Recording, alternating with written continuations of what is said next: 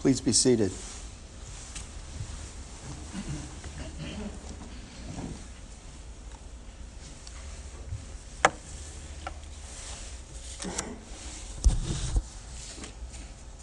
It's been a morning.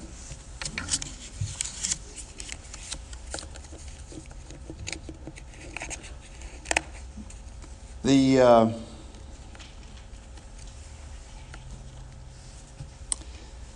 scripture this morning that uh, Christy read brings to us not only prophecy but promises.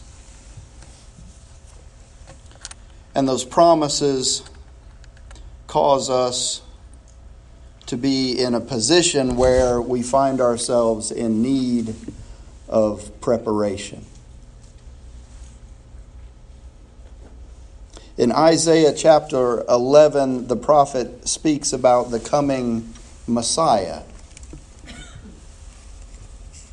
He says, A shoot shall come out from the stump of Jesse, and a branch shall grow out of his roots. The Spirit of the Lord shall rest on him the Spirit of wisdom and understanding, the Spirit of counsel and might, the Spirit of knowledge and the fear of the Lord.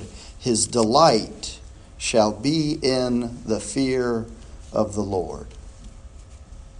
See, Isaiah begins his prophetic word with a description of Jesus who will come out of the house of David, who will come out of the lineage of Jesse, who will have as his attributes, his qualities, wisdom, understanding, counsel, might, knowledge, and a reverence for God the Father.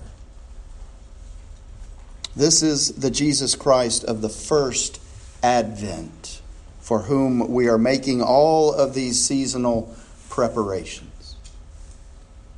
This is the Messiah Jesus, for whom we are setting up our Christmas and our Chrismon trees, hanging our wreaths, lighting our Advent candles, singing Christmas carols. This is the baby Jesus from whom we are gearing up, for whom we are gearing up to celebrate with holiday parties and Christmas angel parties and family get togethers and presents. This is the Jesus of the first advent. But see, Isaiah's prophecy may start with that Jesus. But he goes on to talk about the Jesus of the second advent. His prophetic word changes its focus. Isaiah shifts his focus from the baby in the manger, from the Jesus of the first advent, to the Jesus Christ of the second advent, the Christ who will come again to rule and to judge. Listen to his words. He says, He shall not judge by what his eyes see, or decide by what his ears hear. But with righteousness he shall judge the poor, and decide with equity for the meek of the earth. He shall strike the earth with the rod of his mouth, and with the breath of his lips he shall kill the wicked. Righteousness shall be the belt around his waist, and faithfulness the belt around his loins. That doesn't sound like a baby in a manger, does it? That's not the Christmas message that we usually want to hear around this time of year. It's much more fun to talk about the baby Jesus, about that first advent. But as you remember from last week, the purpose of the first advent is to prepare the way for the second. Isaiah is saying that Jesus won't judge by appearances, he won't decide on the basis of hearsay. He'll judge the needy by what's right. He'll render decisions to, on, on all of the poor of the earth with justice, perfect justice, holy justice, not man made justice. His words will bring everyone to attention. A mere breath from his lips will topple the wicked. Every morning he'll pull on sturdy work clothes and work boots, and he will build righteousness and faithfulness in the land. That's not the baby Jesus. That's King Jesus. The prophet then gives us a glimpse of the coming reign of Christ as king. It's, it's a kingdom of peace and unity. It's not at all what we see today. It's not like all the chaos and disorder and hostility we see in our world following the first advent. No, the, the kingdom of the second advent is markedly different. He says, The wolf shall live with the lamb, the leopard shall lie down with the kid, the calf and the lion and the fatling together, and a little child shall lead them. The cow and the bear shall graze, their young shall lie down together. The lion shall eat straw like the ox.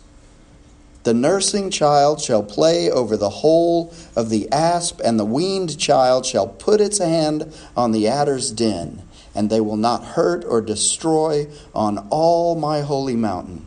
For the earth will be full of the knowledge of the Lord as the waters cover the sea. See, Isaiah paints this picture where natural enemies are no longer natural enemies.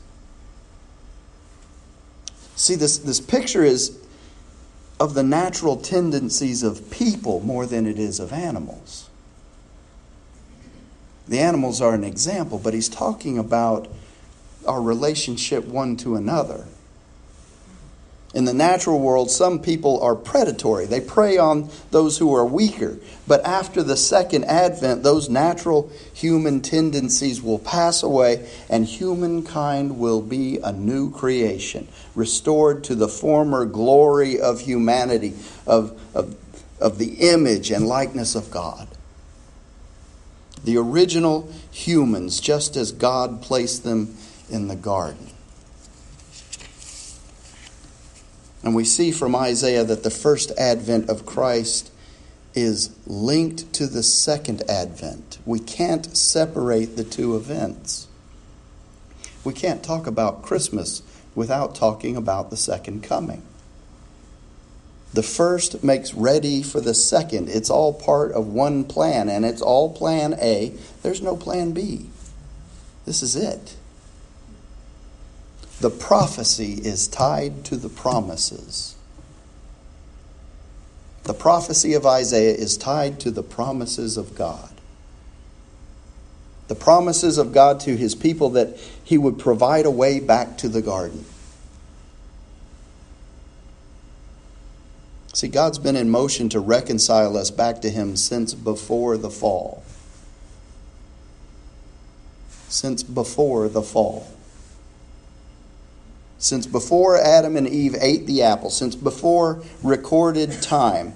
That's, that's a little hard for us as mere mortals to understand, isn't it? It's hard for us to grasp, except when we realize that we're not mere mortals. We're not mere mortals at all. We were designed, we were created to be in eternal communion with God the Father. That changes the picture a bit, doesn't it? in the natural, we see we tend to see these things on this linear timetable, days, weeks, months, years. We born, we grow old, we die. That's what we see from our perspective. But see, God sees everything all at once, past, present, and future. From God's perspective, it's all happening right now. So he knows the fall of the garden, the fall from the garden will occur did occur, is occurring, it's all the same to God. So God has this solution to our problem, the promise of the Advent, the first Advent, the Christmas story that doesn't talk about mangers or inns full to capacity or angels or bright guiding stars suspended over little sleepy towns called Bethlehem. No, the first advent, which began long, long ago with respect to this human timeline that we're on. The story that starts like this In the beginning was the Word, and the Word was with God, and the Word was God. He was in the beginning with God. All things came into being through Him, and without Him, not one thing came into being. What has come into being in him was life, and the life was the light of all people. The light shines in the darkness, and the darkness did not overcome it. And the Word became flesh and lived among us, and we have seen his glory, the glory as of a Father's only Son, full of grace and truth. That's the Christmas story. The Word to which John refers in that passage is, in fact, Jesus. Jesus is the Word. In the Old Testament, the Old Covenant, God communicated His Word to His people through the prophets like Isaiah. But in the New Testament, the New Covenant, God communicated His Word by becoming the living embodiment of His Word. And so, if we place the name of Jesus into that scripture from John, it sounds a little different, but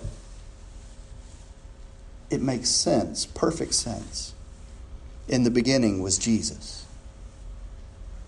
And Jesus was with God, and Jesus was God. He was in the beginning with God. All things came into being through Jesus. And without Jesus, not one thing came into being. What has come into being in Jesus was life, and the life was the light of all people. The light shines in the darkness, and the darkness did not overcome it. And Jesus became flesh and lived among us, and we have seen Jesus' glory, the glory as of a Father's only Son, full of grace and truth. The prophecy becomes the promise. The prophecy becomes the promise, the promise of hope, the promise of love, the promise of peace, the promise of joy, just like on the Advent wreath. And here's the thing because the first advent has occurred, because the first part of Isaiah's prophecy has come to pass in the coming of the Christ child, we have every reason to trust that the second half of Isaiah's prophecy will also come to pass. It's only logical. Our gospel lesson from Matthew this morning talked about John the Baptist who said, I baptize you with water for repentance, but one who is more powerful than I is coming after me. I am not worthy to carry his sandals. He will baptize you with the Holy Spirit and with fire. His winnowing fork is in his hand, and he will clear his threshing floor and will gather his wheat into the granary. But the chaff he will burn with unquenchable fire. And therein lies the reason for our preparation. The good wheat he'll gather into his granary, but the chaff he will burn with unquenchable fire. And I don't know about you, but I have a natural aversion to burning in unquenchable fire. I want to be gathered like the good wheat. Not only that, but I want Angela, my wife, who I love dearly, and my children, and my mom, and my sister, and my brother, and all of those that I love and care about. I want my countryside family. I want all of these people to be gathered into the granary like the good wheat. I don't want that any of them should perish in unquenchable fire. Do you know what unquenchable fire is? It means though it burns, it never, ever consumes what it's burning to the point to where the fire goes out. It just burns for eternity. I don't want that for anyone that I care about. I don't want that for anyone I don't care about. I want to be ready. I want to be prepared, and I want to be ready so I can help other people be ready. And as ministers of the faith, that's what we're called to do. The second advent is coming more surely than the sun will rise tomorrow. It's a certainty. It's, it's going to take many by surprise, but it is going to happen. And you don't want to be one of those who are not ready. See, the prophecy becomes the promise. And the promise is true. The truth of the promise requires that we be prepared. It's really very simple. And so, the question that we have to ask ourselves as we prepare for the coming celebration of the first Advent are you ready? Am I ready for the second Advent, for the second coming? Now, make no mistake, it's a message of joy that I'm preaching. Because if you're ready, life eternal with Jesus is immeasurable joy. But we do the world a disservice if we sit here in our safe sanctuary and we don't go out and tell people about that immeasurable joy so that they have an opportunity to be like the good wheat gathered into Jesus' granary instead of cast into the unquenchable fire. So, the message of Christmas, while we love the Christmas tree and the Christmas tree, while we love giving the presents to our little Christmas angels, and we do so love to do that we have to share with them Jesus in the process. What good is a toy if you don't have Jesus in your heart? But those toys are an instrument, a valuable instrument, to show the love of Jesus to them. And so we take that opportunity. And thanks to Charles and his efforts and so many others that have contributed to that effort. We'll have an opportunity to invite them in to the celebration of the Nativity. They'll get to be the animals and the angels and all the characters in that scene that we have built out front. And so, along with Santa and the presents there'll be Jesus.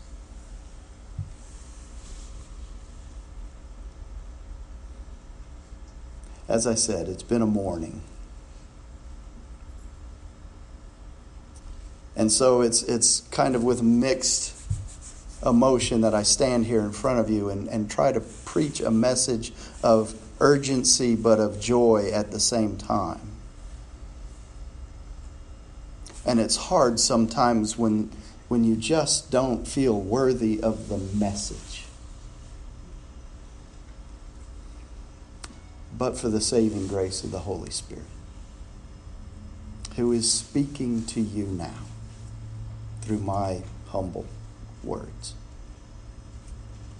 Share the second advent with someone this week. In the midst of all of it, midst of all the holiday preparations, share the second advent make Christmas mean something to them that maybe they haven't ever experienced before. And then their celebration will have so much more meaning. In the name of the Father, and the Son, and the Holy Spirit. Amen.